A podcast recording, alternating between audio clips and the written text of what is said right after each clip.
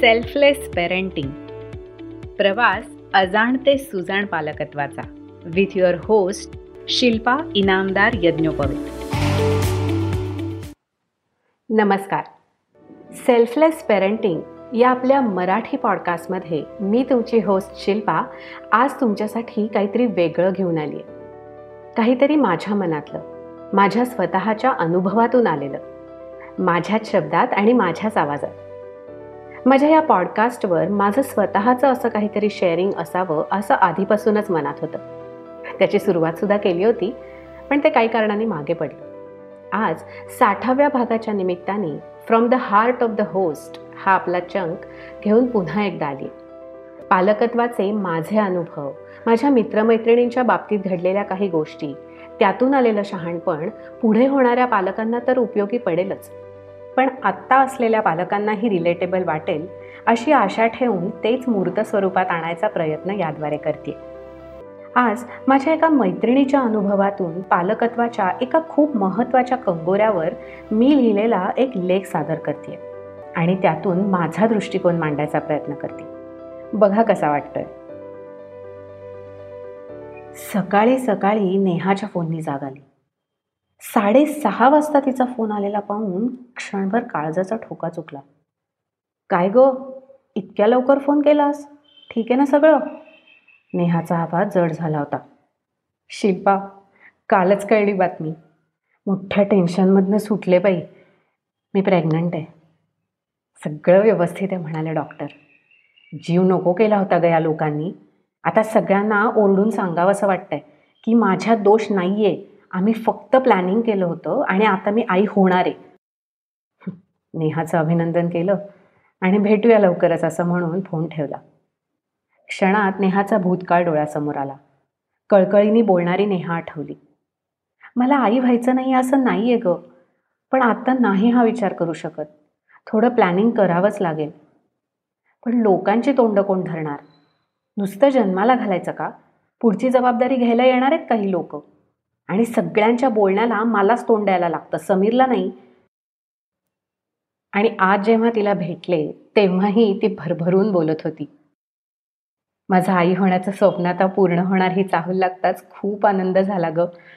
पहिल्यांदा सोनोग्राफीला जाताना होणारी धडधड बाळाच्या हृदयाचे ठोके ऐकता क्षणी शांत झाली. माझ्या जीवात जीवाला ही भावना व्यक्त करणं खरंच शब्दांच्या पलीकडचं आहे. खूप भरून आलं होतं मला. आयुष्याचा अर्थ बदलल्यासारखं वाटलं. आनंद भीती नवीन जबाबदारीची जाणीव अशा संमिश्र भावना होत्या. आत्तापर्यंत मुलांच्या भूमिकेत असणारे आम्ही एकदम आईबाबांच्या भूमिकेत जाणार याचं दडपणही आलं. आणि महत्त्वाचं म्हणजे या कुचक्या बोलण्यातून आता सुटका होणार. कुठेतरी वाटलं हिला नक्की आनंद कशाचा झालाय? आई होणारे याचा की होऊ शकते हे सिद्ध झाल्याचा? आपण आई होणारे या निखळ आनंदाला मुकली तर नाही ना नेहा? नेहासारखी अवस्था आज अनेक जणींची चला अजून एक सुटली या घुसमटीतून. असा विचार आला मनात आणि या गोष्टीचा शांतपणे विचार करायला लागले तेव्हा काही अशा गोष्टी मनात आल्या ज्यांचं व्यक्त होणं जास्ती गरजेचं वाटलं. सगळ्यांचंच आयुष्य आखीव रेखीव कसं असेल? ठरवलं की लगेच लग्न. वर्ष झालं की पहिल्या मुलाची जाहूल. तीन एक वर्षात दुसरं मूल त्यातही एक वंशाचा दिवा वगैरे वगैरे. मनात कुठेतरी खोल रुजून राहिलेला सर टोचू लागला. आजकाल निदान शहरात तरी अशी बरीच जोडपी पाहायला मिळतात जी प्लॅनिंग करतात. आणि त्यांचीही एक बाजू असते. ती मांडायचं ठरवलं. जे प्रवाहाविरुद्ध जाताना होतं ते सांगावंसं वाटलं. गुन्हा केल्यासारखं किंवा दोषच असणार असं जे वागवलं जातं अशा जोडप्यांना त्यांना काही आवर्जून सांगावंसं वाटलं. आणि त्यासाठीच हा प्रयत्न.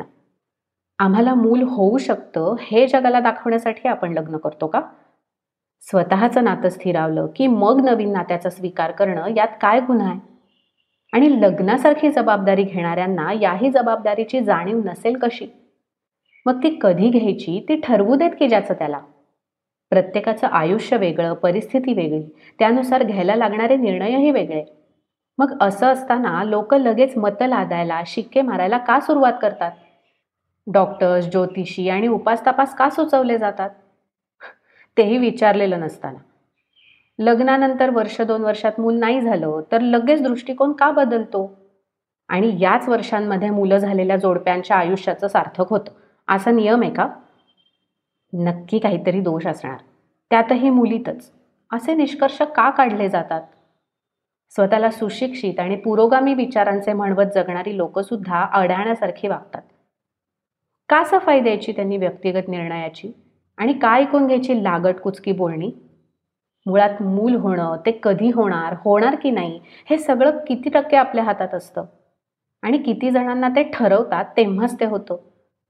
दुर्दैवाने जर कोणाला होऊ शकणार नसेल तर त्यांच्या आयुष्याची तीच इतिश्री असते का? असे अनेक प्रश्न विचारावेसे वाटतात. प्रामाणिक उत्तरं मिळणार नाहीत हे माहिती असून सुद्धा. निदान प्रश्नांपर्यंत तरी पोचतील ही लोक. बरीच लोक अचानक किंवा दडपणाखाली येऊन या गोष्टीला सामोरी जातात तेव्हा किती वेळा त्यांना मनापासून आनंद आणि समाधान मिळतं? असा कधी विचार केलाय? अशा कितीतरी मुलींची उदाहरणं देता येतील ज्यांच्यावर आई पण लादलं जातं. तुम्हाला वाटो न वाटो राग येऊ चीड येऊ पण बरोबरीने लग्न झालेल्या दुसरीकडे विशेष आहे ना मग तुझ्याकडे असायलाच हवं. हे दटावलं जातं. पाळी चुकली का? हा दर महिन्याचा छळ मांडणारा प्रश्न. कधी विचार केला त्या मुलीच्या मनाचा? तिला इतका व्यक्तिगत प्रश्न विचारायचा हक्क कुणी दिला आपल्याला? अशा वेळी जेव्हा तिचं मानसिक खच्चीकरण होतं तेव्हा तिची काय अवस्था होत असेल किती दडपण येत असेल याचा साधा विचारही मनाला शिवत नाही. आणि वाईट गोष्ट म्हणजे हा त्रास बायकांकडूनच बायकांना होतो. लग्न व्हायचं वय मुलं होण्याचा कालावधी एक झाल्यावर दुसरं कधी होऊ द्यायचं हे ठरवायचा हक्क लोक स्वतःलाच देऊन येता जाता सल्ले वाटत का फिरतात? खरंच गंभीरतेने विचार करायला हवा याचा. बरं मूल होणं ही नैसर्गिक गोष्ट आहे. सगळ्याच प्रजोत्पादनाची क्षमता असणाऱ्या प्राण्यांना ती होतात. मग आपण काय वेगळा झेंडा रोवतो? आपली खरी जबाबदारी नंतर असते. त्यांना घडवणं नीट वाढवणं जोपासणं तिथे दाखवावं कर्तृत्व. मग त्यासाठी आपण पूर्ण तयार आहे ना? हे त्या होणाऱ्या आईवडिलांपेक्षा जास्ती कुणाला कळणार आहे? असा कधीच विचार केला जात नाही. वर्षाच्या आत मूल होणाऱ्यांना एवढी काय घाई झाली होती? म्हणून बोल लावायचे? आणि प्लॅनिंग करण्याचा गुन्हा केलेल्यांना? तुमच्या नंतर लग्न झालेल्या अमुककडे पाळणा घालणारे? जरा विचार करा. असं सुचवायचं. मुळात गरजच काय असे ताशेरे मारायची? अशा लोकांच्या शिक्षणाविषयी खरंच शंका येते मनात. नुसत्या परीक्षा पास केल्या पण वैचारिक प्रगती शून्यच. जवळच्या माणसांची सुद्धा वागायची पद्धत बदलते त्या व्यक्तीशी. तिला डावललं जातं समारंभामध्ये टोमणे मारले जातात. तिलाच काय? पण तिच्या आईवडिलांना सुद्धा चार चौघात अशा भोचक प्रश्नांना सामोरं जायला लागतं. काय दाखवतात या गोष्टी? तुमचीच मानसिकता जडणघडण संस्कार आणि वैचारिक प्रगल्भता दिसते बरं. त्यांच्या बाजूने पण विचार करा कधीतरी. एकमेकांच्या नात्याला पूर्णपणे जाणून बंध पक्के करून कदाचित मूल झाल्यानंतर न होऊ शकणाऱ्या गोष्टी करून खूप आनंदाने ते ही जबाबदारी स्वीकारतात. आपापसातलं फाटलेलं किंवा तुटू पाहणारं नातं टिकवण्यासाठी तरी त्यांना मूल व्हायची गरज नाही भासली. उशीर होणं हे नेहमी दोषातूनच येतं असं नसतं. कधीकधी तो करावाही लागतो हो. आणि जर मूल होण्याच्या दृष्टीने काही दोष नसेल तर डॉक्टरी सल्ल्याने ते सोयीने होऊ दिलं तर बिघडलं कुठे? हे समजून घ्यायचा प्रयत्न तरी करा. ओव्हर करिअर माइंडेड मुलींचे अपवाद सोडले तर प्रत्येकच मुलीला आई व्हायचं असतं. मग ते ठरवून स्वीकारलं तर काय हरकत आहे?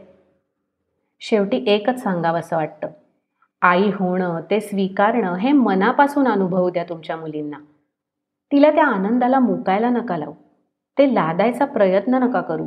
आणि एकीला झालं म्हणून लगेच दुसरीला व्हायलाच हवं हा अट्टहास सोडा. कुठेतरी तिची मी आई होणार आहे यापेक्षा मी आई होऊ शकते ही भावना प्रबळ होऊन तिला ते सिद्ध नका करायला लावू. मातृत्व. आणि तेही मनापासून स्वीकारलेलं मातृत्व हा प्रत्येक स्त्रीचा हक्क आहे. आणि त्यातून निर्माण होणारी पिढी उत्तमच निपजणार आहे. अपेक्षा आहे ती फक्त त्यांनाही समजून घ्यायची. आणि तसं जेव्हा होईल तेव्हाच नेहासारख्या मुली आई पण खऱ्या अर्थाने एन्जॉय करतील. काय पालक मित्रमैत्रिणींनो पटलं का? पालकत्व मनापासून स्वीकारलेलं असलं की पालकत्वाचा प्रवास दोघांसाठीही आनंददायी होऊ शकतो. नाही का? या अजाण ते सुजाण पालकत्वाच्या प्रवासात सेल्फलेस पेरेंटिंग कायम तुमच्यासोबत असेल. तर नक्की ऐका शेअर करा आणि सबस्क्राईब करा आपल्या या मराठी पॉडकास्टला जो सगळ्या लिडिंग ऑडिओ प्लॅटफॉर्म्सवर ऐकण्यासाठी उपलब्ध आहे. आणि हो माझ्याचप्रमाणे आणखीही काही मराठी पॉडकास्टर्स खूप छान छान विषयांवर आधारित असे सुंदर पॉडकास्ट चालवत आहेत. आणि आम्ही सगळ्यांनी मिळून आमची W W W dot Marathi podcasters dot com अशी वेबसाईटसुद्धा सुरू केली. तिथे माझ्यासकट सगळ्यांचे पॉडकास्ट तुम्हाला ऐकायला मिळतील. तर या संकेतस्थळाला जरूर भेट द्या आणि आमचे पॉडकास्ट नक्की ऐका. धन्यवाद.